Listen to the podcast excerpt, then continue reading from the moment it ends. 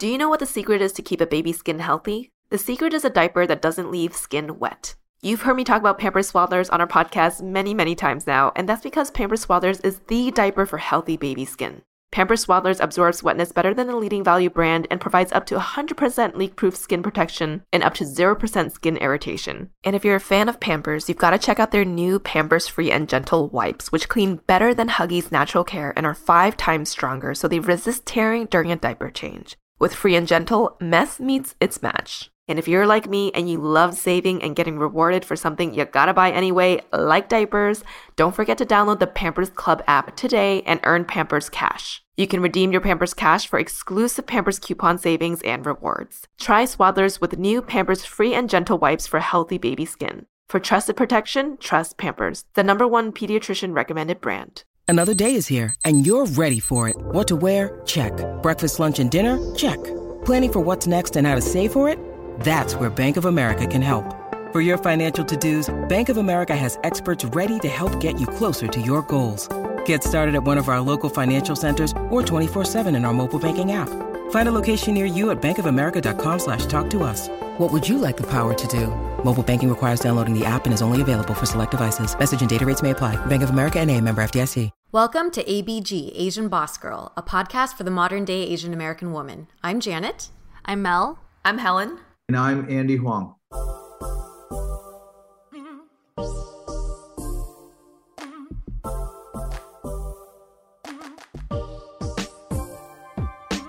A few weeks ago, we released an episode talking about my pregnancy journey. And in that episode, I mentioned that Philip and I had been intentionally trying to get pregnant, and we feel very lucky to conceive fairly easily for our first time. However, this is not the case with many couples out there hoping to be parents one day, and we wanted to give the journey of pregnancy the full spectrum it deserves for anyone out there who has dealt with or is dealing with infertility. Thanks to modern assisted reproductive technology, we will be talking through the different options available to a couple, mainly focusing on IVF or in vitro fertilization and egg freezing today. Yes, and we have brought on a very special guest. His name is Dr. Andy Huang, and he is part of a company that operates in Redondo Beach, Beverly Hills, Orange County, and Irvine called Reproductive Partners. He is board certified by the American Board of Obstetrics and Gynecology and Reproductive Endocrinology and Infertility, and he completed a 3-year fellowship specializing in reproductive endocrinology and infertility at the UCLA Medical Center.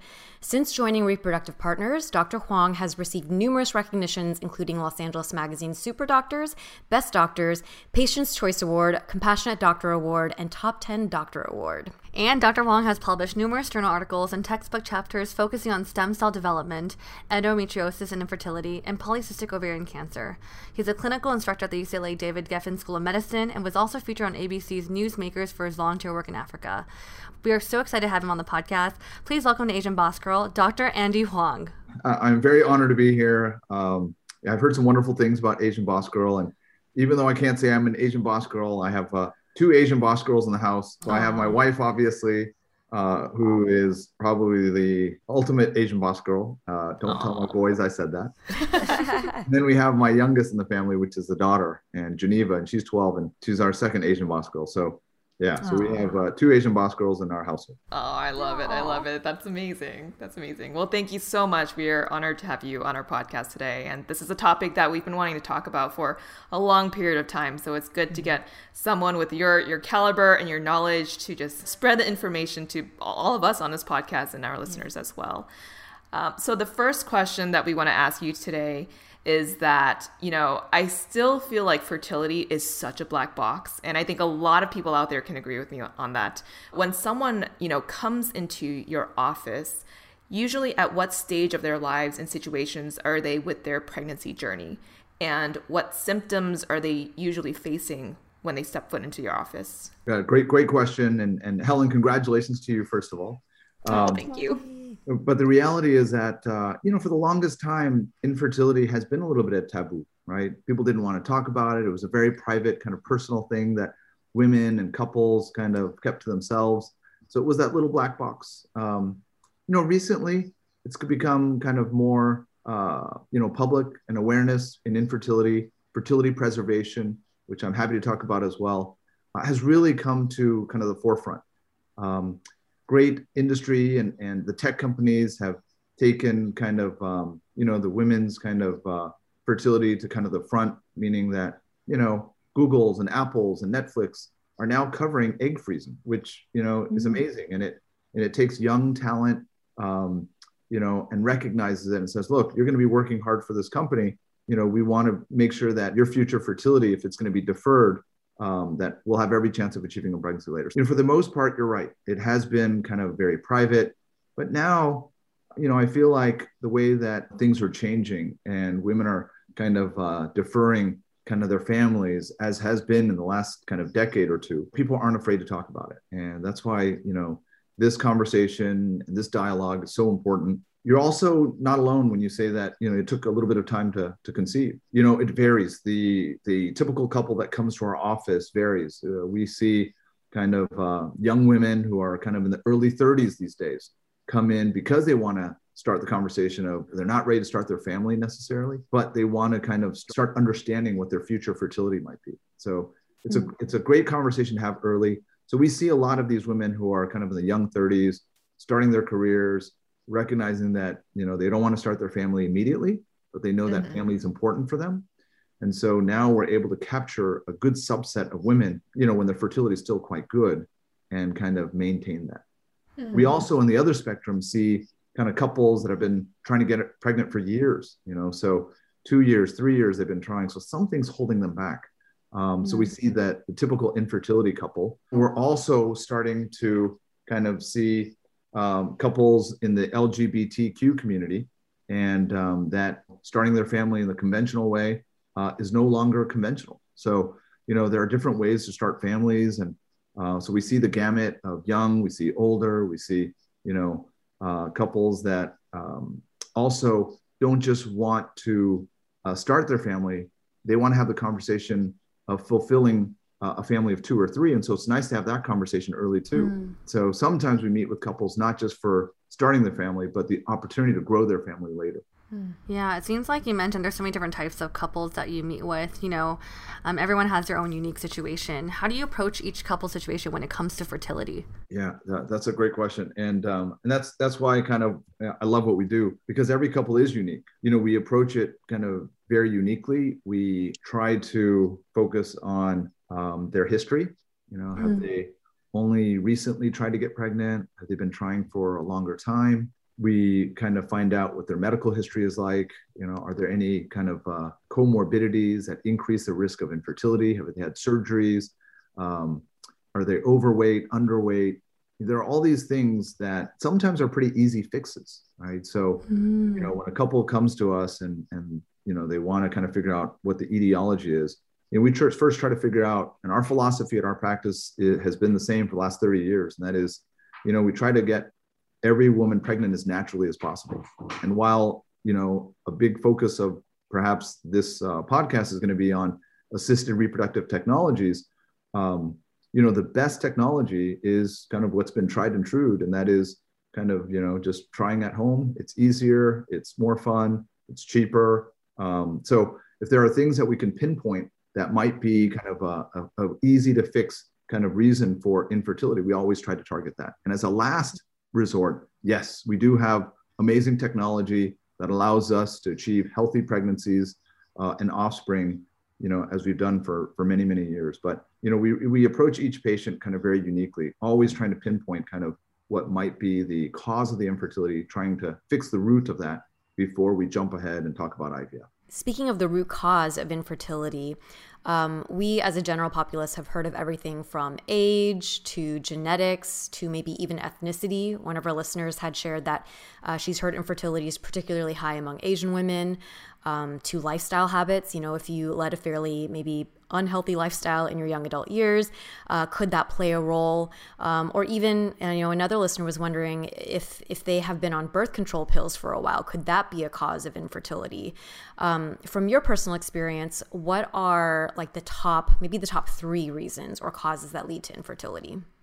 Yeah. So, and I want to go back to an earlier question. That is that, how often are we having these conversations? And the reality is that approximately 1 in 7 couples have a hard time getting pregnant. Okay, so while it has been kind of taboo to talk about it, it's also very common, right? So that's 15% of the patient population for one reason or another. And it's a very diverse population, and the etiology kind of varies. So all the things that you mentioned, age is a big part of it. When you ask me kind of what the top three reasons that, you know, women have a hard time conceiving, it's probably age related. Secondary to that, there's a lot of male factor. And while we'll focus on kind of, you know, the female etiologies, you know, we have to remember that there is an important second component, and that is the male factor. And the male factor probably, depending on age of the couple, you know, may contribute anywhere from, you know, a third of the cause to half the cause. Okay. So male factor is important. And then probably the third etiology is ovulatory issues, that women just aren't ovulating, right? So, you know, especially in a pandemic setting where stress is high, sometimes that stress can cause women to not ovulate consistently. And the easiest way to kind of get an idea of that is if your periods start to get a little irregular, right? So you have pretty regular kind of cycles that kind of are every kind of 4 weeks, and it's pretty consistent and predictable. That's probably a good gauge of a woman's normal ovulatory function. As soon as that changes a little bit and regular cycles become 5 to 6 weeks, or, you know, some people actually have a period once a year, right? And so it's pretty clear that for them, they're having an ovulatory dysfunction, but it's also not so black and white, okay? Yeah. Weight causes ovulatory dysfunction, both, you know, overweight and underweight, okay? So we take care of a lot of patients where we have to tell them, you got to gain 10, 15 pounds, right? You're too skinny. Your body's kind of in this fight or flight kind of mode, and it doesn't want you to ovulate, and it's hard to get pregnant. So, you know, ovulatory dysfunction would probably be kind of that third kind of category of infertility. And then if you ask me a fourth category, then the fourth category would be anatomical things. Patients that have like prior surgeries, infections, and it causes their tubes to be blocked, or they're born with kind of a uterus abnormality that requires surgery to kind of fix that. So, and we'll talk a little bit more about age and its impact on egg quality. That's really important for our audience to understand that a lot of times it's not the fault of anybody. It's just biology. And as we all get older, men are fortunate, like their stem cells that continue to make sperm are still going strong, but women are born with the eggs that they have. So when you're 20, you're young, you have lots of eggs, and the egg quality is good. But as you get older, it's the same set of eggs that you were born with. And so it only gets less and less, but it takes one egg to get pregnant with. So it's not like you need that many eggs to get pregnant with. So it's also the quality of the eggs that diminishes as we all get older. Now, Asians are a unique patient population. And I just want to kind of, because, you know, I think our audience is predominantly Asian, is that correct? Yes.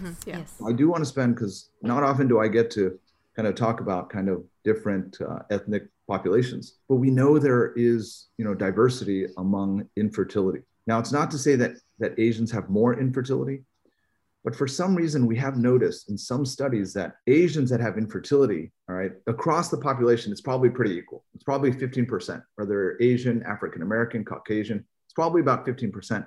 But for some reason, the Asians that have infertility sometimes are a little bit harder to treat. We don't know why. And maybe it's that, you know, the drugs that have been created to treat infertility have been kind of created kind of for certain populations. And so maybe kind of Asian receptors for medications are a little bit different. So maybe we respond a little bit differently. So this is a great avenue of research that, you know, we have to look into more.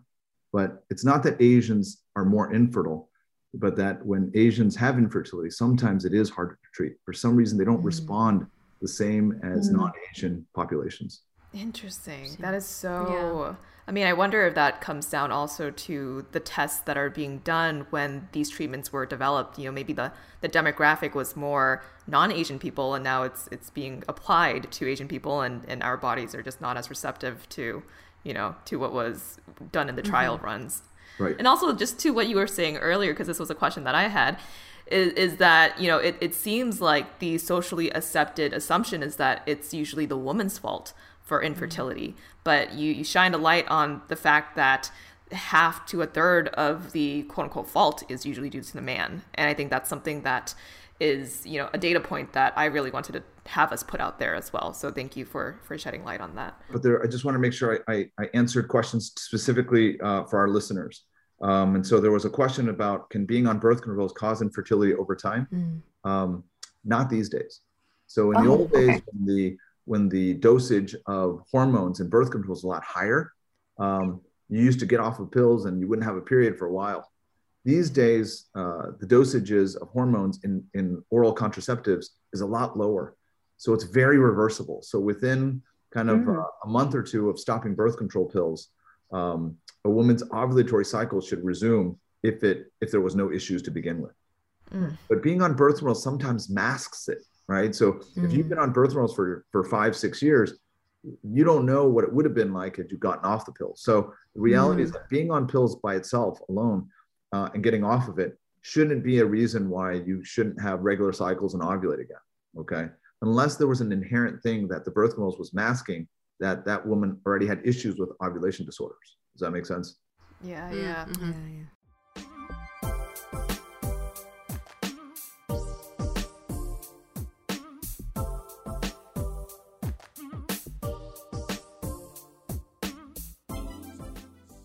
Do you know what the secret is to keep a baby's skin healthy? The secret is a diaper that doesn't leave skin wet. You've heard me talk about Pampers Swaddlers on our podcast many, many times now, and that's because Pampers Swaddlers is the diaper for healthy baby skin.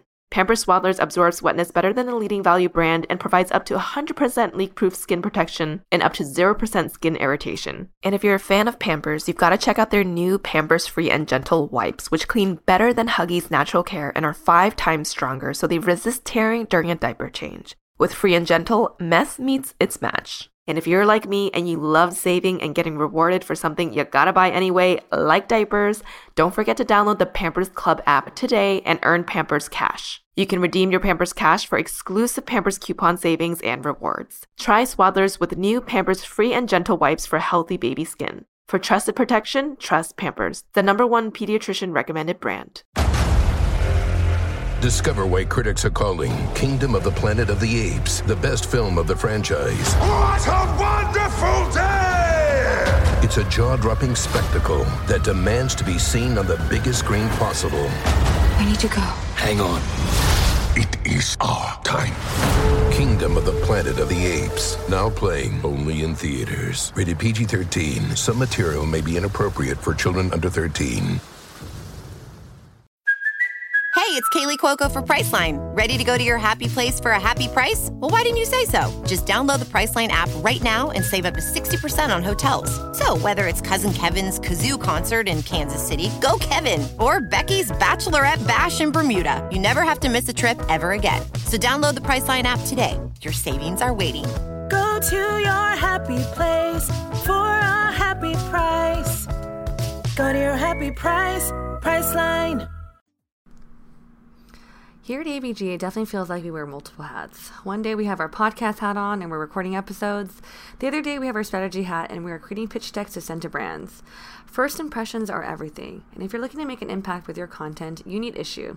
The easiest way to make your creative ideas come to life and share everywhere you want to be seen. As someone who doesn't have any formal design background, Issue is super helpful and works seamlessly with tools we already use, like Canva, Dropbox, and InDesign.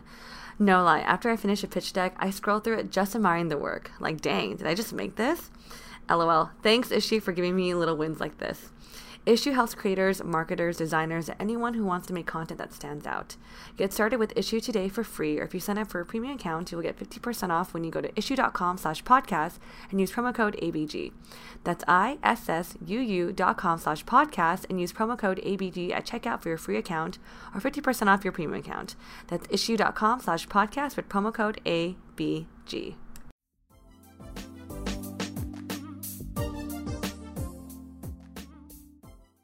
We also, got a few questions about PCOS, which is something that I've been hearing more and more about. Can you explain what that is and how it affects fertility?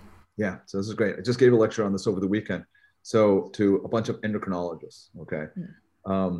So PCOS is the most common endocrinopathy or endocrine disorder of reproductive age women, okay? So it is the most common reason for having irregular cycles, not ovulating, and sometimes having a hard time getting pregnant. Now, what's also interesting is that all the studies on PCOS are not on Asians, okay? So the Asian phenotype is very different. Polycystic ovary syndrome is, as it sounds, a woman who has lots of follicles in her ovaries, These follicles make hormone estrogen, okay? But these follicles also make testosterone. And so these women typically, when they have all these hormones, their testosterone levels are high. And so the typical patient that used to come to us would be somebody that, because high levels of hormones can cause metabolism, a lot of times they're overweight, okay? And because their testosterone levels are high, a lot of times they come to us with irregular periods. They have a little bit of like peach fuzz. So they have like hair growth that they don't like, and they have acne. And sometimes they have like male pattern balding. Mm. So the textbook kind of PCOS patient, you know, was a little bit chubby, a little bit of facial hair, a little bit of acne. And that doesn't apply to Asians. For some reason, Asian women can have PCOS, but there's something about our skin type, maybe our hair follicles, that we don't fall into that category. So I've never met an Asian woman with PCOS that has that phenotype. So the textbook kind of classic picture that you can kind of go to textbook and say, this is a patient with PCOS, that doesn't apply to Asian women, okay? For the most part, we're blessed with genetics that kind of, you know, makes us more normal weight, although kind of there is a spectrum. But Asian women have PCOS too, but they're harder to diagnose. They have irregular periods. We do an ultrasound. They have all these follicles, and maybe their testosterone could be a little bit high, but it doesn't show up in the same way. It's like, you know, as an Asian male, I'm envious of like guys that can grow facial hair. Like this took like all of pandemic, and this is all I have, you know? So there's something about, you know, our Asian skin and hair follicles that makes us different than the class of PCOS, but we still have it. Asians still have polycystic ovary syndrome. And it is a disorder where women don't ovulate well. So remember the top three categories of what caused infertility? Well, one of them was ovulation disorders, and PCOS, the most common cause of ovulation disorders. And what's nice is it's easy to fix.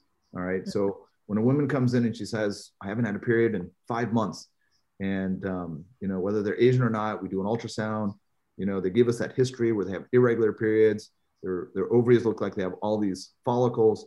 We put them on a pill called Clomid or Letrozole, and it's a very easy, low tech, low cost way to get her to ovulate again. Right? And so once a woman is able to ovulate, she has the same 15 to 20% chance of getting pregnant that any woman does.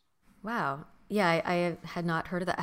Is that pretty common for PCOS to be reversible like that? And in terms of the other causes of fertility, what other types of causes have you seen that you've had a high success of reversing?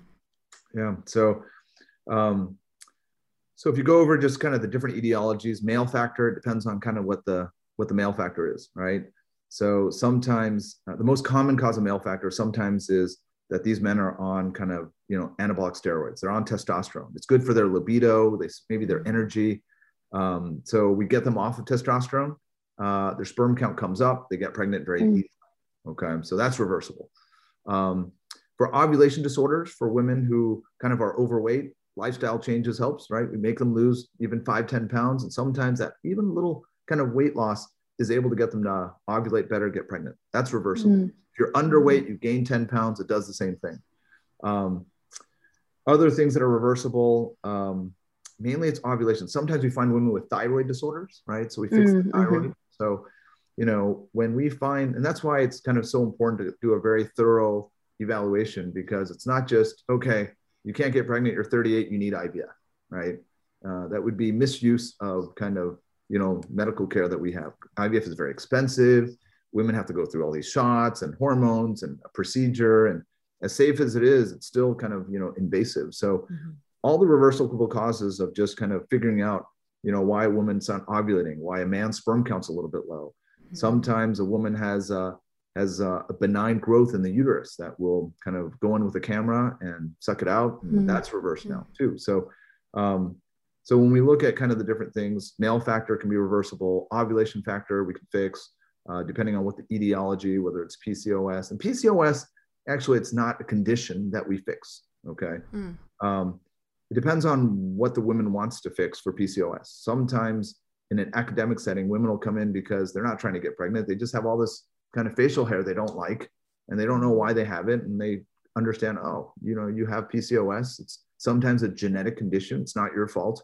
You know, you eat well, you're on a good kind of diet. So it's not their fault. It's a genetic predisposition. And for some reason, their ovaries are making a lot of testosterone. And so for them, it depends on what we're trying to fix. If we're trying to fix their facial hair, we put them on birth control pills. That lowers their hormone levels, gets them kind of feeling better. If we're trying to get them pregnant, we get them to ovulate. Let's see, when it comes to anatomical things, there are surgeries that we can do to fix things. The one thing that's the only thing that's not reversible, I would say most things we can kind of find a way to fix. Okay. Whether it's sperm, anatomy, ovulation, but there's one thing we can't fix, and that's age, right? That's the one thing that we haven't been able to kind of curtail. We can't control the fact that as we all get older, our eggs are changing. Does that make sense? Okay.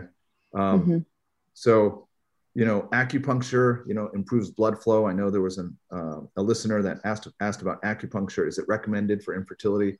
The answer is it doesn't hurt. It could help. Maybe the blood flow increases the opportunity to kind of help a woman ovulate better. Okay. But no matter if you do acupuncture every day, you're on the healthiest diet, the one thing that we can't change is Mother Nature and time. Yeah. And just going back to where you were saying, I mean, at what age do you see, is there like a, like almost like a cliff drop of the quality and the count of eggs at a specific age, or does it depend on each woman? Is there a range around what age? There is a range, and it's not a cliff drop. Okay. People come in at 35 and like, oh my gosh, I'm 35, or they come in at 38 or 40. And they're like, oh my gosh, I turned 40 yesterday. And I remind them, I said, your body doesn't know when you turn 40. Okay. Your body recognizes kind of, you know, 6 months of change. All right. So every 6 months, things will change a little bit. Okay. So there's no kind of age that all of a sudden you're 40, you can't get pregnant. You're 42 and you can't get pregnant. It's actually kind of a very slow change. Okay. The change gets a little bit faster as you get closer to 40. So we see a kind of, you know, on that figure when you know, that we might've kind of seen in textbook, you see fertility kind of drops down kind of when you're 20 until 35. The slope or the rate of decline gets a little bit faster when you're 35, faster when you're 38, faster when you're 40. And at 45, yes, that drop is pretty big, but we have 45-year-olds that get pregnant. Okay. They're hard to find, and it requires a lot of patience for a 45-year-old to get pregnant. So let me try then. And I've done this, and this is hard for me to do sometimes on a podcast. I'm able to do this kind of when I'm meeting with patients in person, sometimes on a video chat and stuff like that. I'm able to kind of explain kind of age-related decline of eggs. Usually nowadays, kind of when we're doing like virtual meetings with patients, and whether it's on the phone or the video, you know, I have all these handouts usually on my desk that I can give patients. And now with kind of telehealth, I don't get to do these things. So I have to come up with a way to help women understand how the one irreversible thing that affects fertility is age and eggs. Okay. And there are a lot of ways that we can count eggs. All right. So there are 3 tests we can do to get an idea of how young a woman's ovaries are. And this varies. There's genetics kind of about this. Okay. And so when we want to assess a woman's ovarian age, I call it, because sometimes a 20-year-old will have ovaries that act like a 32-year-old. And sometimes we get that lucky 40-year-old and her ovaries act like they're 32. So every woman's a little bit different. My kind of hint at getting an idea of how young a woman's ovaries are is when her mom went through menopause. All right. So the average age of menopause in the United States is about 50, 51.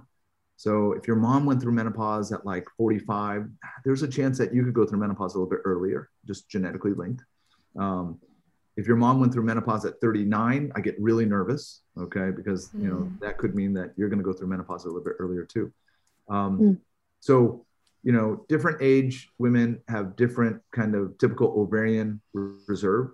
So there are 3 tests we can do to try to get an idea of how young a woman's ovaries are. Okay. One is a hormone called FSH. Okay. So sometimes women come to our office, they're not ready to get pregnant yet. They're just like, oh, what test can I do to get an idea of kind of what my future fertility would be like? And I say, okay, well, there's 3 tests. There's 3 tests that I can do to get an idea of how young your ovaries are. And FSH is a hormone that the brain makes. It tells your ovaries what to do. And when your ovaries are young and robust, your brain doesn't need to work that hard. And so your FSH is nice and low. All right. So we like low FSH blood tests. This is a blood test we encourage women to get on the 2nd or 3rd day of their cycle when they're not on any hormone contraception. Okay. Lower is better. This is FSH, or follicle stimulating hormone. any doctor can order it for you, whether it's your general doctor, your OBGYN, or fertility specialist. And so FSH on the second or third day, lower is better. We like it under 10. Mm-hmm. Another blood test, also easy to draw. This is a blood test that's pretty new. It's called AMH, or anti-malarian hormone. And this is a blood test you can draw anytime in your cycle, even if you're on birth control pills. So it's nice. Sometimes women want to come in. They just want to get an idea of how young their ovaries are. And AMH is a hormone that comes from every little follicle that a woman has that month. So the higher, the better. Okay. We like anything over 2. 2 for a young woman is great. And the third test that we do, and we do this in our office often, is a test called an AFC, or antral follicle count. This is a quick ultrasound. It's a transvaginal ultrasound, so it allows us to look at their ovaries. So we'll look at the ovary on the one side, and we're going to count all these little follicles. I joke that they kind of look like little bobas, okay? And the more, the better. And every month, a woman has a set number of follicles, okay? We like more. So if we count 10 on each side, that's 20 follicles that a woman has. That's 20 eggs that she has for the month, okay? Now, a woman only needs 1 egg to get pregnant, right? So 1 egg is all you need, but that 1 egg comes from many eggs. Mm. So when we do this follicle count, we're just trying to get an idea of how many eggs this woman has that month. Next month, you'll have the same amount, sometimes a little bit more, sometimes a little less. It kind of goes up and down and up and down. As a woman gets older, though, that number starts to go down, right? Because remember, if you're born with all the eggs you have, as you get older, your pool of eggs will decrease. And these 3 numbers, FSH hormone, AMH hormone, AFC ultrasound, these 3 tests are very, very effective at helping women gauge how young their ovaries are, okay? But these tests are only quantitative. They tell us how many. They don't tell us how good the eggs are. So perhaps more important then would be a test that tells us how good are my eggs. But no test exists. You can't test if a woman's eggs are good or bad, okay? That's youth related. So I start my meetings with patients, because they range in age, and I say, look, most important thing is to give you some reassurance and peace of mind. And when you're 20 years old, your chance of getting pregnant in your lifetime is really good. You're 20, you have so much time to get pregnant. And you're young, you're a healthy 20-year-old. So your eggs are young and healthy. So your chance of getting pregnant in your lifetime is probably 95%. At a 20-year-old with good ovulation, normal anatomy, and a partner with good sperm count has about a 95% chance she's going to get pregnant between 20 and menopause. Well, remember, there's decades to get pregnant. So of course, she's going to have a good chance of getting pregnant. When you're 30 years old, the number drops. Your cumulative chance of getting pregnant when you're 30 drops to about 85 to 90%. Still not bad, okay? So 30-year-olds, they come into my office. What are my chances of getting pregnant? I tell them, if there's nothing wrong with you, your chance of pregnancy should still be good. You don't need IVF. You don't need to freeze your egg. Just try to get pregnant when you want to. And if you start at 30, you still got a really good chance of getting pregnant. When you're 40, that number goes down to about 60 to 70%. Still not bad, right? That's because even a 40-year-old has many, many months of achieving a pregnancy. But when you're 45, that number drops down to 13%. So that's a big drop. Okay. Yeah. And it's not because she doesn't have any more eggs. She definitely has fewer eggs, but how many eggs does it take to get pregnant with? Again, just 1. So maybe then it's not just about the quantity. Yes, we know that the quantity decreases, right? When you're 20 years old, every month you have like 30 eggs every month, and it takes 1 egg to get pregnant. So 10 years later, when you're 30, every month you still have plenty of eggs. Maybe it's like 15 to 20 eggs, and it takes 1 again. When you're 35, maybe there's like 10 to 15 eggs every month. When you're 40, maybe it's like 8 to 10. When you're 45, there's only 5 eggs per month. Again, it takes 1 egg to get pregnant with. So more important than to understanding quantity. And I feel like, you know, understanding quantity is important. There are these 3 tests, blood tests, and ultrasound that helps us understand quality. More important than quantity, perhaps, than is quality. Okay. And to understand quality, I want us, all 3 of us, to imagine today, wherever we are, that sitting next to us, we have this big bucket. Okay. It's like a 5-gallon paint bucket. It's a big bucket, normally filled with paint, but not tonight. Tonight, there are 2 colored balls in this bucket. There are red balls and blue balls. And the red balls represent a woman's healthy eggs. And the blue balls represent a woman's unhealthy eggs. And every woman has a mix of red balls and blue balls. Does that make sense? Now, when you're 20 years old, remember, there's 30 balls in the bucket. So every month you got 30 balls. Your bucket is full. There's like balls falling out of the bucket. There's so many. Does that make sense? But even a 20-year-old has a mix of red balls and blue balls. And if you peek inside of the bucket of a 20-year-old, you'd find out that maybe half are red and half are blue, okay? And if I mix these up and I blindfold a 20-year-old and I say, okay, reach into this bucket. You get to pick out 1 ball every month. She might pick out blue, blue, blue before she gets a red. But sooner or later, 95% of the time, she's going to get a red ball at some point in her lifetime. Does that make sense? Mm-hmm. Yeah. For a 20-year-old to get pregnant, right? Right, right. But as you get older, ladies, the bucket goes down. Does that make sense? Mm-hmm. Yeah. So by the time you're 45, this bucket only has 5 balls in the bucket. Okay. All right. You only need one. There's only 5 balls. But if you peek in the bucket of a 45-year-old, they're all blue. Next month, new bucket. You get to pick another ball. You get another chance to find a red ball, but they're all blue. Month after month after month, they're all blue, all blue, all blue. So it's really hard to find that red ball when you're 45. Now remember, I said once a year we get lucky. Once a year we get one lucky 45-year-old. Inevitably, this lucky 45-year-old has that one red ball. She doesn't even know it, but there's a red ball there. It's the only red ball she's going to have for like 2 years. And she reaches in randomly, grabs it. She's not even trying to get pregnant. Sperm's there. She gets pregnant. Even a 45-year-old can have a healthy baby. Okay, that's that red ball we're all looking for. Does that make sense? Yeah. Mm-hmm. So understand that as women get older, okay, it's not just the bucket of balls that are changing and getting lower and lower. It's also the colors that are changing. And unfortunately, there's no test for colors. It's just age-related, okay? Mm-hmm. And that's why when we do meet with young 35-year-olds who are starting their kind of surgical fellowship, or, you know, starting their legal careers, or starting kind of, you know, or, you know, into whatever career. Sometimes they're not ready to get pregnant yet. And so they're not ready to start their family. They definitely prioritize family, and it's really important to them. And so sometimes if they're not ready, we're like, let's get your bucket, let's pour it on the table, and let's save those. Mm-hmm. Every month, if you have 20 balls in your bucket, I can get 20 eggs in the freezer, okay? Mm. Now, the problem is when we freeze eggs and I take the bucket and I pour it out, don't worry, you're not going to run out of eggs, because the next month we're going to get a new bucket. Does that make sense? You're still going to go through menopause at 51 or 49, whenever genetics was going to, you know, stop having periods. It'll still be the same. So getting your eggs out isn't going to make you run out of eggs earlier. It's not going to make you have a hard time getting pregnant when you want to get pregnant. But when we get eggs and we pour it on the table, I get to count them. I get to look under the microscope, or my embryologists do. They look under the microscope, 2, 4, 8, 10, 15. Great. Oh, sweet. This woman got 15 eggs. Awesome. But when the woman asks me, well, how many are red? I'm going to be like, I don't know. Because when we look at eggs under the microscope, we're colorblind. Does that make sense? We can't discriminate between a good egg and a bad egg. We know that when you're 35, it might be like 1 out of 5, 1 out of 6 are good. When you're 38, it's like 1 out of 8, 1 out of 9. Maybe when you're 40, it might be 1 out of 10 or 12. So as you get older, I need more balls to find a red. When we freeze eggs, I don't know which red or blue. So a lot of times women freeze eggs, and I'm very clear to tell them, bucket out, lots of eggs, colorblind, don't know which one's red or blue. Right. You know, but we can estimate 35-year-old eggs are going to be better than 38-year-old eggs. It's not a guarantee. All we're trying to do is keep the 35-year-old's bucket as it is and not let it change colors. Okay. Right. We will be able to find out which one's red or blue. Okay. And we can.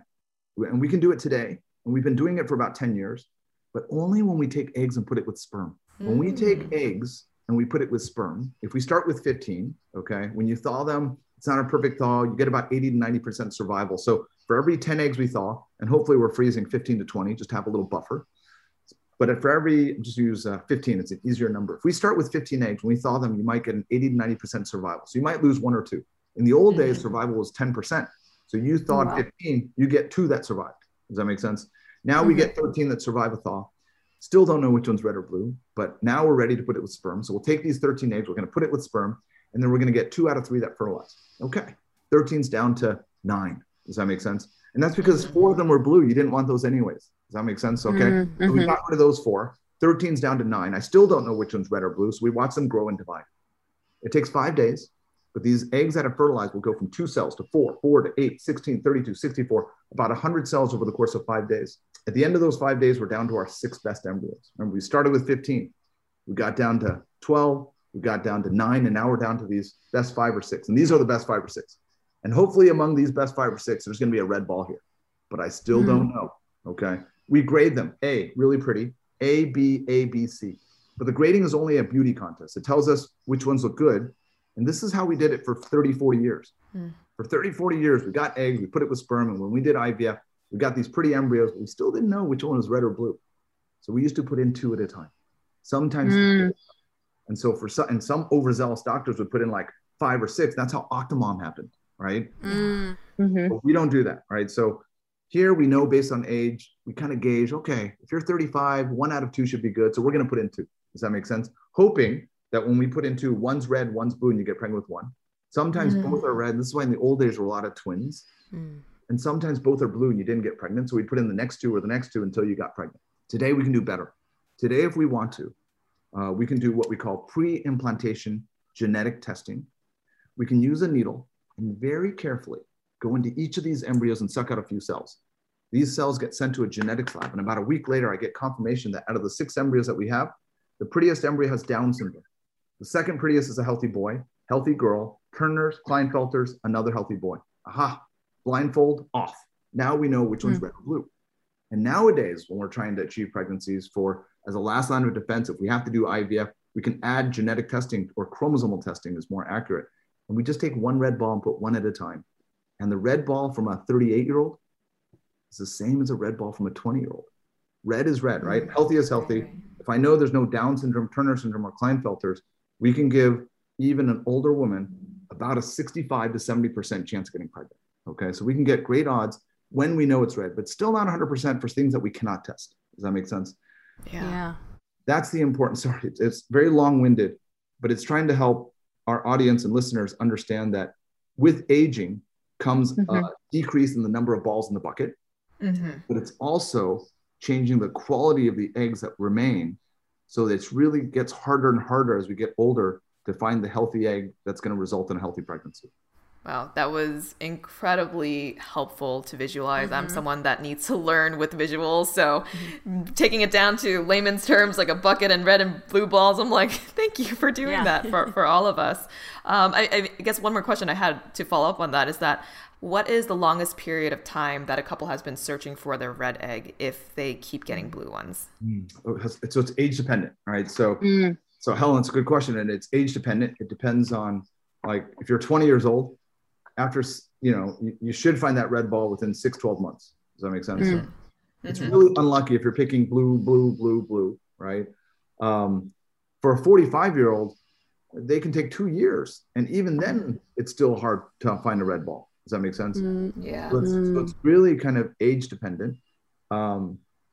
So typically, when you're under 35, we give you 12 months to find that red ball on your own. Okay. All right.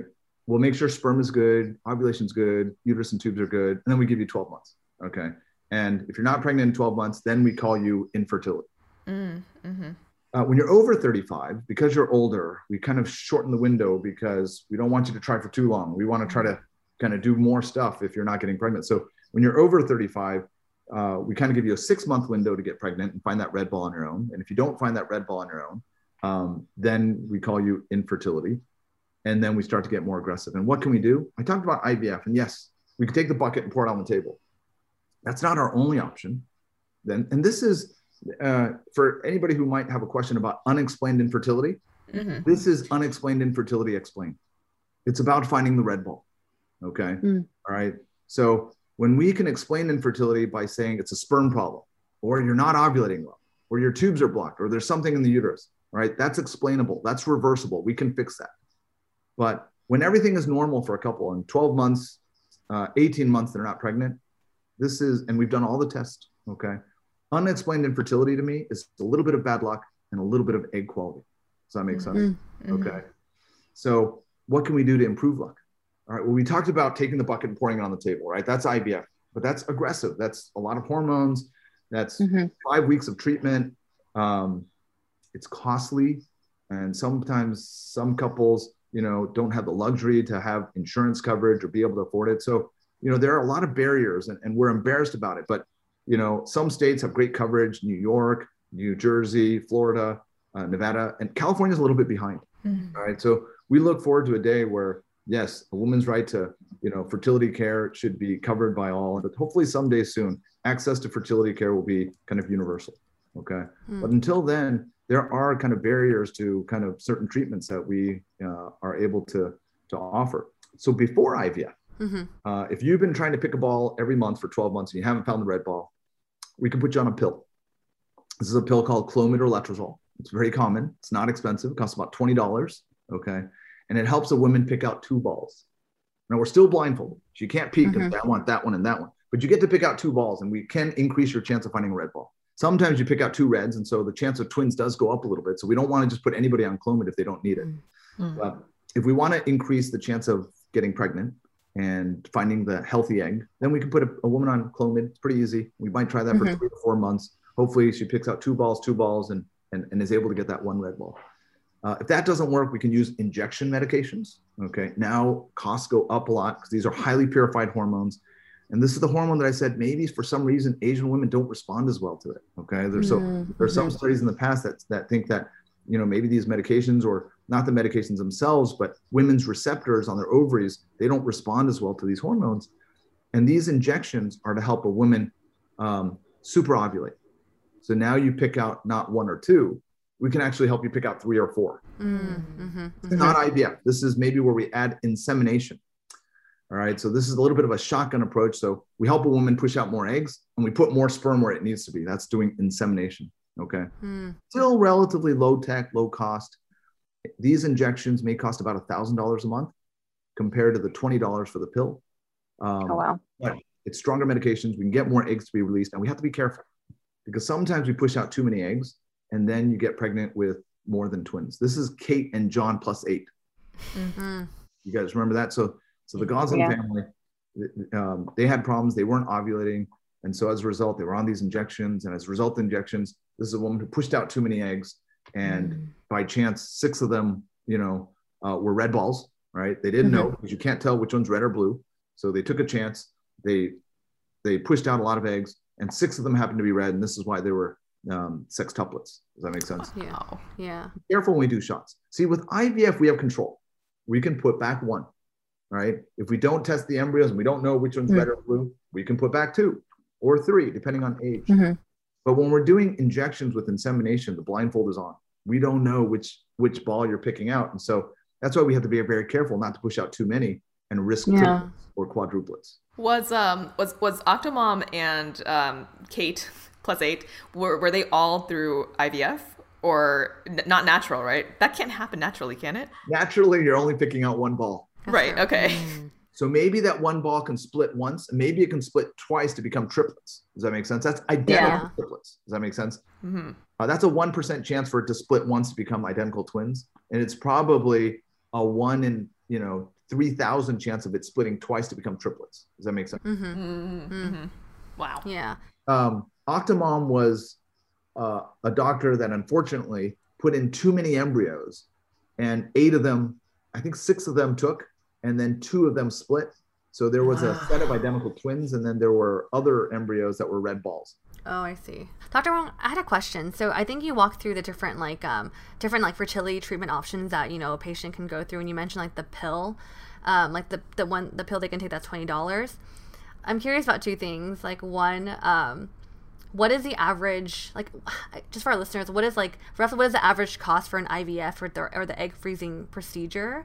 And do you know if it, I know you mentioned some of the corporate companies the insurance does cover the expenses, but just so I know, does insurance actually cover the whole expenses of the procedure?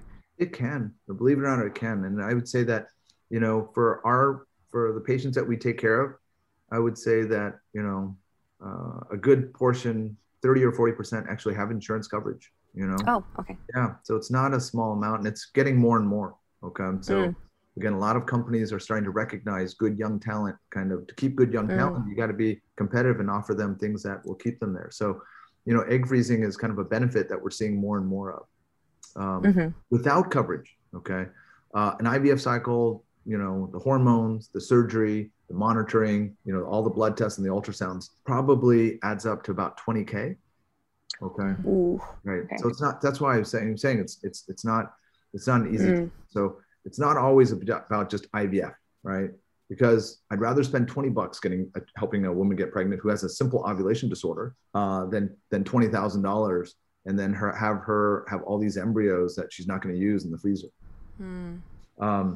Freezing eggs, is a little bit less because we're not doing the poking of the embryo to test the embryo, right? So that part is deferred until later, presumably. So freezing eggs might be $10,000 to $15,000. Okay. Medications, monitoring, all that included. At our center, we that cost includes kind of keeping the eggs frozen for 5 years, which it doesn't matter if you freeze them for 1 year, 2 years, or 5 years, it doesn't change in quality. Studies are showing that the babies born from frozen eggs are just as good as fresh eggs. So that's very reassuring. I think you mentioned I just want to make sure I clarify this. You mentioned the pill that's $20, because someone asked, is there more affordable options for freezing your eggs? The pill that you mentioned, that's not for freezing your eggs, or is that also part of the freezing egg procedure? It's a really good question. So Melody, it depends on what's in the bucket. Does that make sense? Oh, I see. Okay. So when the bucket has all these balls in the bucket, we're going to spend $5,000 on medications so that we can optimize and get 15 eggs out. Some 38-year-olds, some 32-year-olds, for some genetic reason, or maybe they had chemotherapy and it really compromised the number of balls in the bucket, okay, they only have like 3 or 4. Does that make sense? Okay. And they're 28, all right? So they had chemo, they had leukemia when they were a kid, they got chemo, and so as a result, took a big hit on the ovaries. They come in at 28, they're like, I had chemo, and that's why, maybe that's why we only see 4. Yeah. I'd rather have 4 eggs, by the way, from a 28-year-old than 15 eggs from a 45-year-old. Because remember, in that 28-year-old's bucket, she's going to have a higher chance. Even though there's fewer, she's younger. So the chance of me finding a red ball from a 28-year-old, even with 4, is going to be higher than 15 eggs from a 45-year-old. Okay. But in that circumstance where a woman's bucket only has 2, 3, or 4, we don't need to use $5,000 of injections to get her to make 15. There's nothing I can do to get her to make 15. So instead, we can use less medications. We'll get less eggs. I can only get what's in the bucket per month. And that's per month. So for this 28-year-old who might only have 4 because of chemo that kind of affected her ovarian reserve, I might have to do this 4 times. Get 4 one month, get 4 another month, get 4 another month, and then get another 4. Now we have our 15, 16, so we're in a good place. But she's got to do it 4 times, and I got to make sure it's doable from a cost perspective. So in those circumstances, we're not using all these hormones that are very expensive, because if you only have 4, there are easier things I can do. Sometimes I'll just use that pill, like Clomid, that costs $20, right? I'll probably add a shot to it, not a lot, but just one shot per day for 8 to 12 days. That's how long it takes from beginning to end of shots to get the follicles to kind of mature and get us to a kind of a size where we can get healthy eggs from. No, so thank you for walking through the different ways and processes for the different egg freezing procedures, especially I know a lot of people are concerned about the cost, so thank you for going over that. I have one last question. You mentioned this earlier in the podcast episode, but how do you approach LGBTQ+ couples with infertility questions, and how do you guide them through their process with IVF or egg freezing? So they're no different than kind of any of our other patients. For them, really, it's not an infertility question, right? So for a lot of these patients that we're taking care of, it's a matter of getting sperm and egg to meet. All right. So for a lot of same-sex couples, it's just about either getting donor sperm to put in at the right time so that they can get pregnant again very naturally. Doesn't just because they're LGBT doesn't mean that they need IVF, right? So sometimes, a couple comes in and they just want to start their family. I'm like, great. Okay. Let me introduce you to a couple of great sperm banks. Okay. For, male couples, I go over, it's a little bit more complicated because I need egg and I need a uterus. Does that make sense? Okay. So in those circumstances, I introduce them to agencies that where they can get donated eggs. And then we help them with a gestational carrier so that once they create the embryos and find a red ball, we can put it into a surrogate to achieve a pregnancy. So yeah, there are many different ways these days to get families started. And so we work with any couple, to make the right match of sperm and eggs and putting it into a healthy uterus.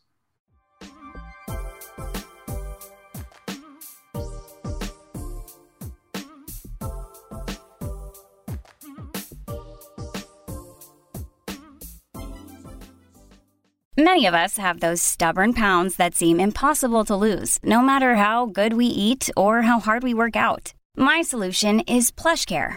PlushCare is a leading telehealth provider with doctors who are there for you day and night to partner with you in your weight loss journey. They can prescribe FDA-approved weight loss medications like Wegovy and Zepbound for those who qualify. Plus, they accept most insurance plans. To get started, visit plushcare.com/weightloss. That's plushcare.com/weightloss. When you need mealtime inspiration, it's worth shopping Kroger, where you'll find over 30,000 mouth-watering choices that excite your inner foodie. And no matter what tasty choice you make, you'll enjoy our everyday low prices, plus extra ways to save, like digital coupons worth over $600 each week. You can also save up to $1 off per gallon at the pump with fuel points. More savings and more inspiring flavors make shopping Kroger worth it every time. Kroger, fresh for everyone. Fuel restrictions apply. We are about to enter the holiday season, and as much as I love the holidays, it really is my favorite time of the year. It can also be a very stressful time filled with lots of social events, family obligations, and cramming in all of those last-minute things you hope to get done before the year ends. I've been looking for some moments of calm and zen, and I've been loving my ginger essential oil. That's ginger with 2 J's, a new high-quality, all-natural essential oil. I just put a few drops into my palm with a specially designed dropper cap that ensures the perfect amount every time. This is a small detail I appreciate because so many essential oils come with droppers that release a little too much. Rub the oil between my hands quickly, then put my hands to my nose and take a deep breath in. An immediate hit of zen. Also, for anyone out there who is pregnant and struggling with that awful first trimester nausea, this ginger oil has been a lifesaver. Many essential oils require the use of a proper carrier oil to mix before use, but ginger is ready to use right out of the bottle. Mixed with jojoba and primrose carrier oils, it's safe to apply directly on skin. Trust me, you need to give ginger oil a try. We have a deal for ABG listeners for 20% off with your first purchase. Go to jinger.us/ABG. Don't wait. That's ginger with 2Js.us/ABG.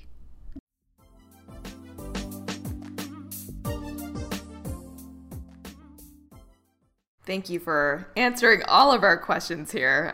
We're going to dive a little bit deeper. I know we've already been talking about it, but more into the whole IVF and egg freezing process. And it's good to hear that there are so many different options out there. And I think the first thing that, you know, a couple should do is just go into, you know, either your office or just another office and understand what it is that their specific body is going through. Because maybe you don't have to spend so much money, you know, on IVF egg freezing. It could just be a pill. It could be, there are many options out there, but you got to figure out what is right for your body. I did want to ask you a little bit about just like the history of these procedures, because personally for me, the first time that I heard about IVF and egg freezing was in 2015 or 2016 when one of my managers was being extremely emotional. Her hormones were all over the place and she had pulled me aside and explained to me that it's because she was getting hormonal injections for her IVF treatment. But the thing is that I had never heard about any of this in any of my health classes. I'm curious, you know, was this technology only recently popularized or the procedure solidified for more and more people to start talking about it now? Well, the first IVF baby was born more than 40 years ago. Okay. Mm-hmm. So, you know, it's been, you know, we celebrated kind of when she was 40 and, you know, how the technology to help families get started has been available for many decades now. But remember that hormone that I told you the brain makes to tell your ovary what to do, right? Mm-hmm. That's called FSH, follicle stimulating hormone. And so when we first did it, we used to purify it from menopausal women. They got it from nuns, right? So nuns would pee, they would collect the pee, they would purify it because there would be all this FSH. Because remember, when you're menopausal, your the brain makes more and more FSH, so it'll purify that FSH. And so we still actually use highly purified FSH to use to inject to help women's ovaries respond, right? So the same hormone that a woman's brain is making to get her ovary to do its job, that's what we've been using to help stimulate ovaries. Mm. So, and you know, every year the hormones get cleaner, the side effect profile gets less and less, but it's still the same concept. And the only way to administer it, because it's kind of highly purified, or they come in recombinant forms where it's man-made now too. So, you know, in the last couple of decades, we've been able to kind of, you know, engineer it. So, and this is where maybe like the Asian receptors just aren't as good. And so it was engineered for non-Asians. And so Asians still respond great. And there are some Asians that respond too well. And I'm like, oof, we got to back off. Does that make sense? Mm. Okay. So it's not to say that Asians can't respond to the same medications. In fact, they do, and they do quite well. But these are hormones that we've been using now for quite a while, starting as purified. There are a lot of reactions. And when they're purified, you know, you used to get like welts and rashes and stuff like that. Mm. You used to have to use big needles to kind of get it into the muscle. as they become more and more purified, the reactions are less and less. It's a cleaner and cleaner hormone. So now we can use little needles, kind of how diabetics give themselves insulin, and we can do it that way. So these days, it's pretty easy to self-administer. But again, we've been using it for a while, and the safety of them, is very good. Of course, when instead of making one follicle every month, a woman is now making 10 or 12 or however many balls might be in the bucket. Every follicle makes a hormone. So when you have multiple follicles, your hormones levels are very high. And so this is why perhaps kind of in 2015, when you notice that, wow, she's a little bit more moody, it's just the hormone levels are higher.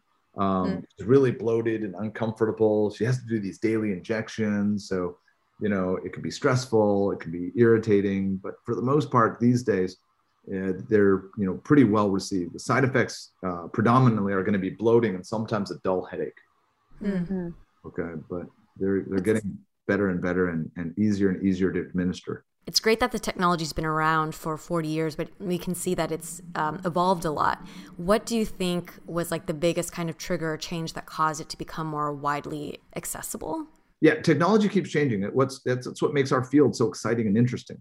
Probably the things that have made it more available is that as we get better, as costs go down. So, it's as expensive as it is, people are trying to cover it. The cost of doing it is going to decrease. It'll continue to decrease.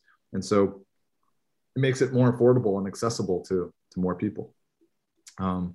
Obviously, technology isn't cheap. All right. Research and development isn't cheap. And so, drug companies will probably invest a lot of time and energy kind of coming up with newer medications to get better response. And so, cost of medications will probably still be kind of one of the, deterring things.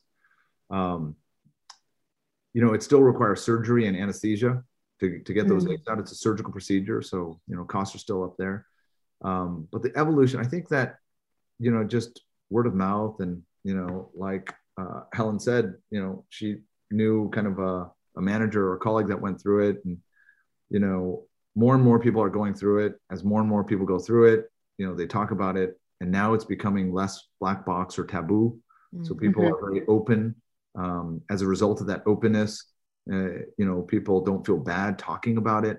And I think that's that public awareness, right? That, that this effort, what we're doing today, right? That this conversation and this, this podcast is hoping, what I'm hoping is that people will be more public and say, oh my gosh, like, I went through it too, and I had a hard time getting pregnant, but I was able to have success. I think it's just public awareness. And that's kind of, my job and your job, and for all of us to kind of, remove the stigma of infertility, right? Right. Especially coming from Asian culture, right? So, in our Asian culture, it's like all about like, getting married, finding that partner and starting your family. So, when you don't, and you're not able to get pregnant, that can be, especially in the Asian culture, right? So, that can be kind of very taboo. And so for us to kind of talk about this today, right, in a kind of, forum where hopefully there's a lot of Asian kind of listeners and audience that, you're not alone. Okay. Right. 1 in 7 women are going through it. 1 in 7, so that's not uncommon, but I think it's just that public awareness. And as we do our job and kind of getting it out, it's going to be easier to talk about, easier to kind of treat, because then people aren't waiting 5 years and now they're 40 and they're like, oh my gosh, why are you here now? Where were you 4 years ago? Right. So if we can catch women and couples at a younger stage when there are more red balls in the bucket, we'll have a better chance. Yeah, that's actually a perfect segue. It leads to my question, which is a bit personally motivated, but I'm sure a lot of our listeners will share my perspective or this question. So I just turned 36, and I would like to have a family someday, but I'm not necessarily, close to being able to conceive anytime in the next like year or so. So I'm kind of wanting to learn, I've already learned so much just from what you've shared about egg freezing, but focusing on egg freezing specifically, in what scenarios does it make sense for a woman to consider freezing her eggs? Who's a good candidate? Is there an ideal age range? Yeah, so great question. Congratulations on 36, by the way. Thank you.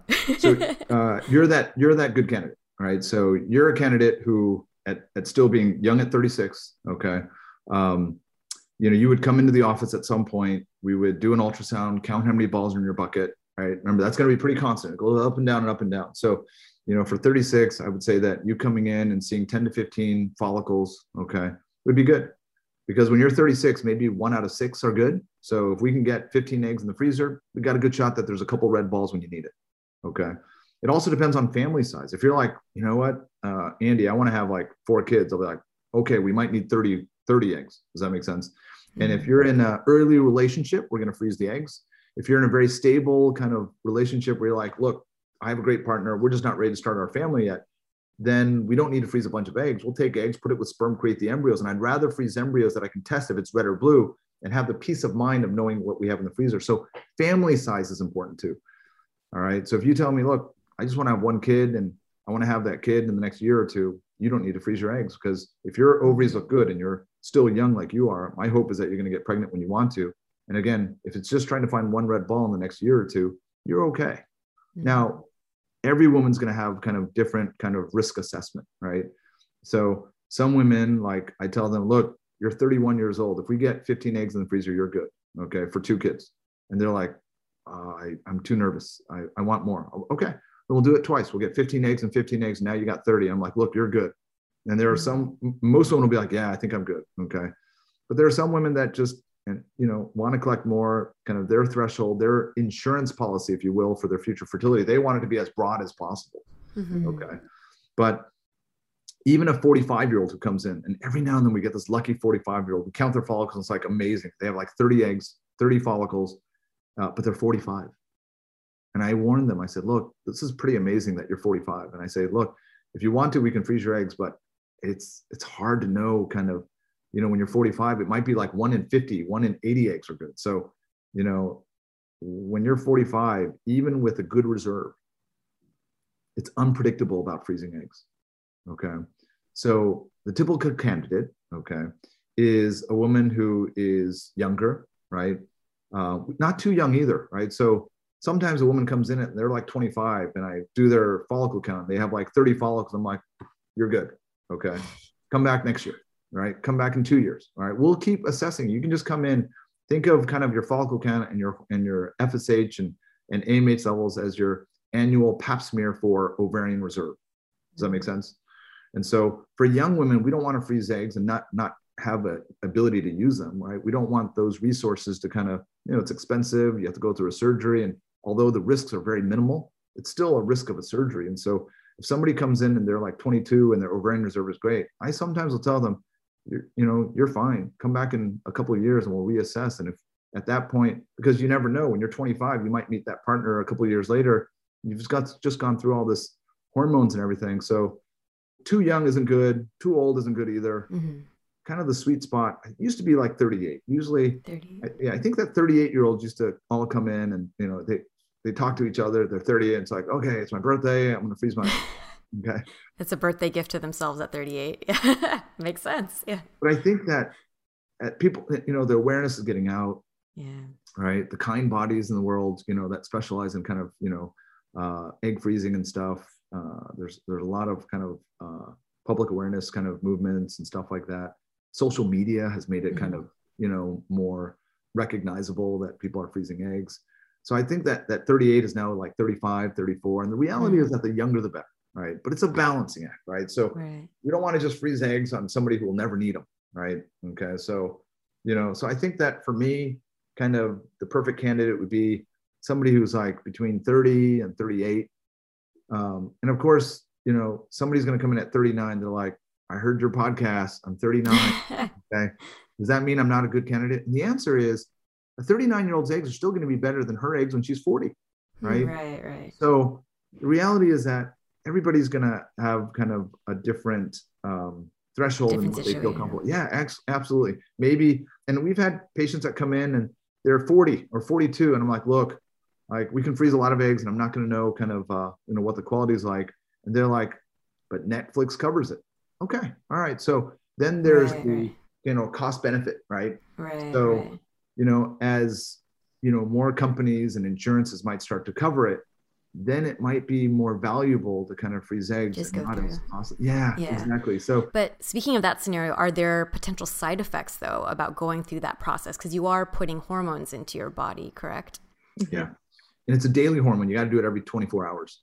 Mm. And the reason why you have to do it every 24 hours for 8 to 12 nights is because it only lasts for that long, which means it clears your body pretty quickly also. So that means that, yes, you do it for 8 to 12 days. And at the end of 8 to 12 days, we get the eggs out and it clears your body really quickly. So there are no long-term associated risks to being on the hormones and breast cancer or ovarian cancer or anything, you know, long-term that we know of to date. And remember, we've been doing this for 40 plus years. So, you know, safety profile long-term is probably really good because these are very short-acting hormones. So yeah, so there are still risks. All right. I counsel every woman that's going through it. Okay. We're going to go through it. It's going to take 5 weeks. And here I'm going to use the analogy of running a race. Okay. And so this is a 100-meter dash.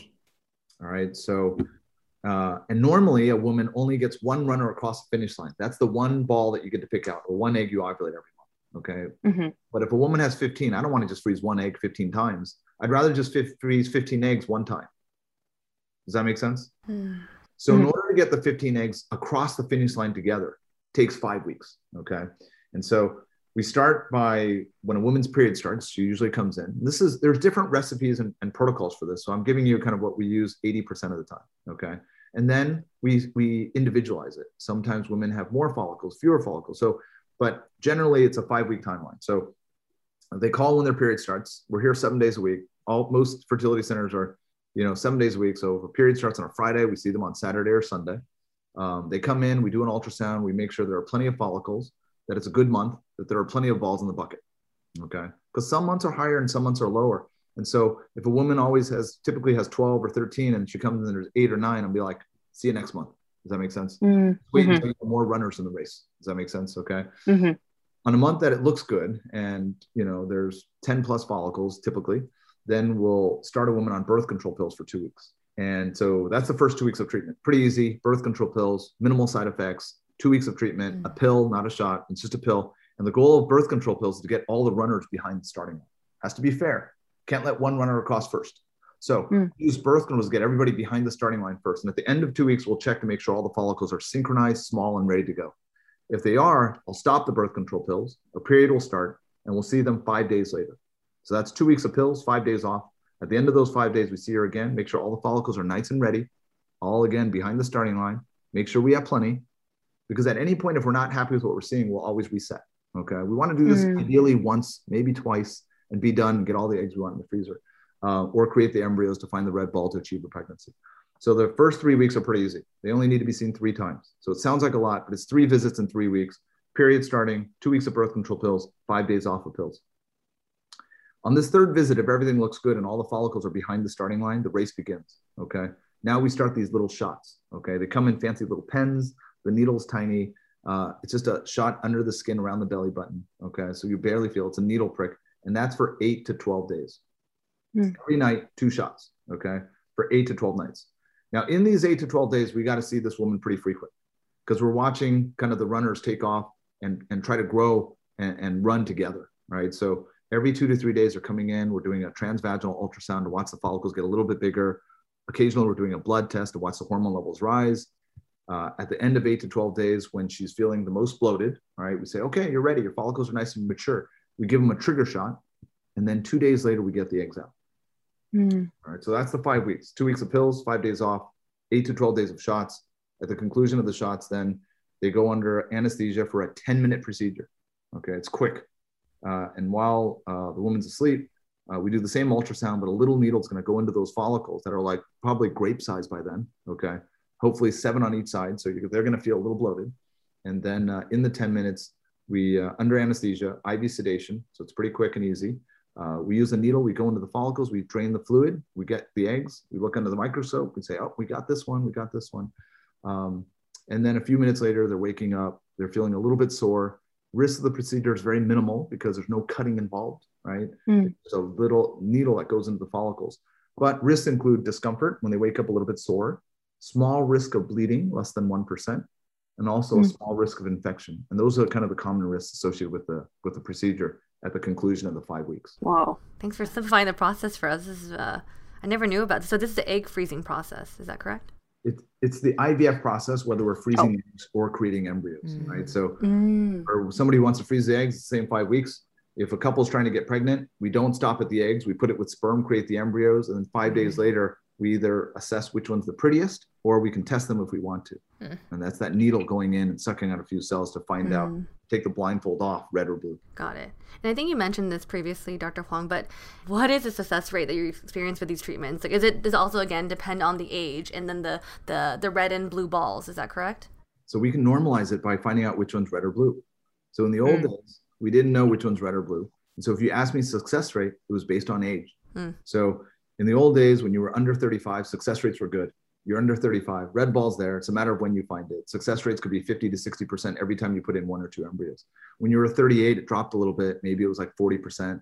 When you're 40, it's like 25%. When you're 43, it's like 5%. But nowadays, if we test the embryos and we know it's red, it doesn't matter if it's the red ball's coming from a 35, 38, 42-year-old. It's just harder to find for the 42-year-old. But when you find a red ball from a 42-year-old, that's going to be very similar to the red ball from a 22-year-old, right? So now if you ask me, what are the success rate? It depends, right? If we know it's a red ball, the success rate's very definable, all right? And at most good centers across the country, we're hitting about 65 to 70%. Oh, wow. Thank you so much for walking us through all of these details. I personally feel less afraid, I think, of the process, which I think for a lot of women, as you said, it's the topic is becoming less taboo, but it's still fairly new for some circles. So we appreciate you kind of taking us behind the curtain and walking us through what a procedure would look like, what it would be like, what the side effects are. Short term, it sounds like, you know, for the egg freezing in terms of the hormones. To kind of wrap things up, for any couples out there who are just starting their pregnancy journey together, or any woman or man who is single and maybe in their early 20s and plan to have children in the future, what would you recommend for them to do if they're curious but not yet concerned about their fertility? So simple things to do are just kind of being healthy, all right? The healthier you are, the healthier your sperm and eggs will be, okay? So eating healthy, healthy lifestyle, you know, regular exercise, healthy weight, avoiding kind of, you know, carcinogens that are included in kind of, you know, tobacco and nicotine and marijuana. We don't know these effects on sperm and eggs, so avoiding those things. But overall, a healthy lifestyle will always be kind of, you know, promoting kind of good fertility. So that's the first thing is that, look, you know, when, especially when you're young, continue to kind of stay healthy and well, okay?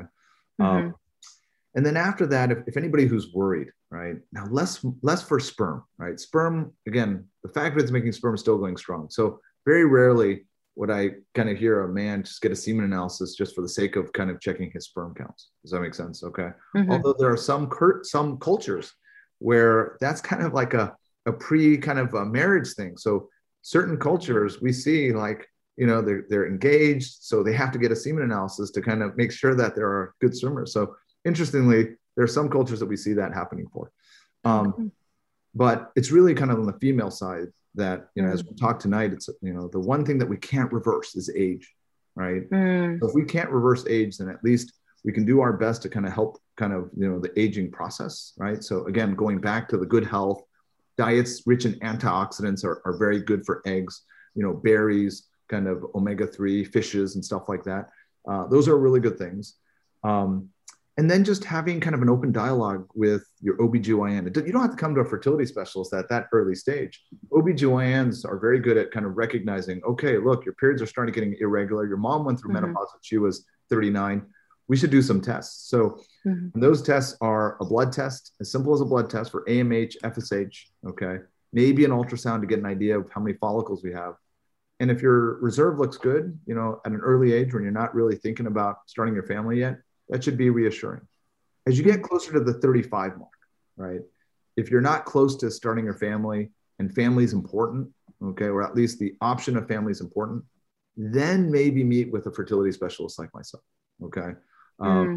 Because then independent of whether your bucket has 15 or 20 or 9, you know, if a woman is still 35, or in your case, Janet, 36, right? You still have the healthy eggs. And, you know, if the prospect of starting your family tomorrow isn't quite there yet, then meeting with a fertility specialist, either to give you reassurance that you still have time, or, you know, to find out that, whoa, your follicle count's a little bit on the lower side. Let's get these younger eggs out now while you're still young and the probability of good eggs is still higher. I think is a good conversation to have, you know, around the 35 mark. Got it. That's super helpful. Thank you. Yeah. And I have one more question for you. I'm at the age now where I think a lot of my friends are, you know, definitely sharing with me that they're having difficulty conceiving and have shared that they're, you know, maybe going through IVF and stuff. And, you know, as a doctor who's really invested in your patients, for me as a friend, how I can help someone who's going through infertility. Right. And so that's a great question. And the answer is, don't let it be taboo, right? Because the more that you, and people are always afraid to ask about it, right? Like, I'm going through it and they didn't talk about it. Like, if you feel comfortable knowing that they're going through infertility, I would ask them about it, right? Take away the stigma of them going through it alone.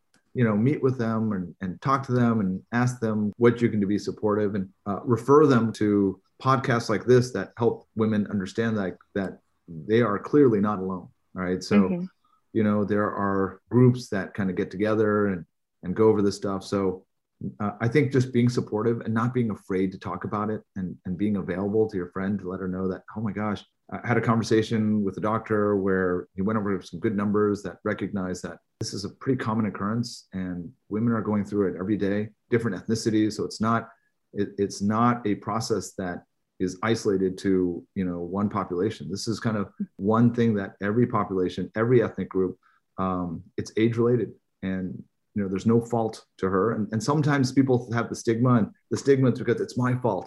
You know, I didn't do this or I didn't do that, right? So I think just recognizing that 32-year-olds have a hard time getting pregnant sometimes. It's nobody's fault. It's just bad luck, not finding the red ball, and having the patience and fortitude to kind of seek help. Right. I can only imagine, you know, how lonely this journey must feel for a lot of women out there who might not feel comfortable talking about their fertility. But I am so glad that we had this conversation today so that we can help lessen that stigma.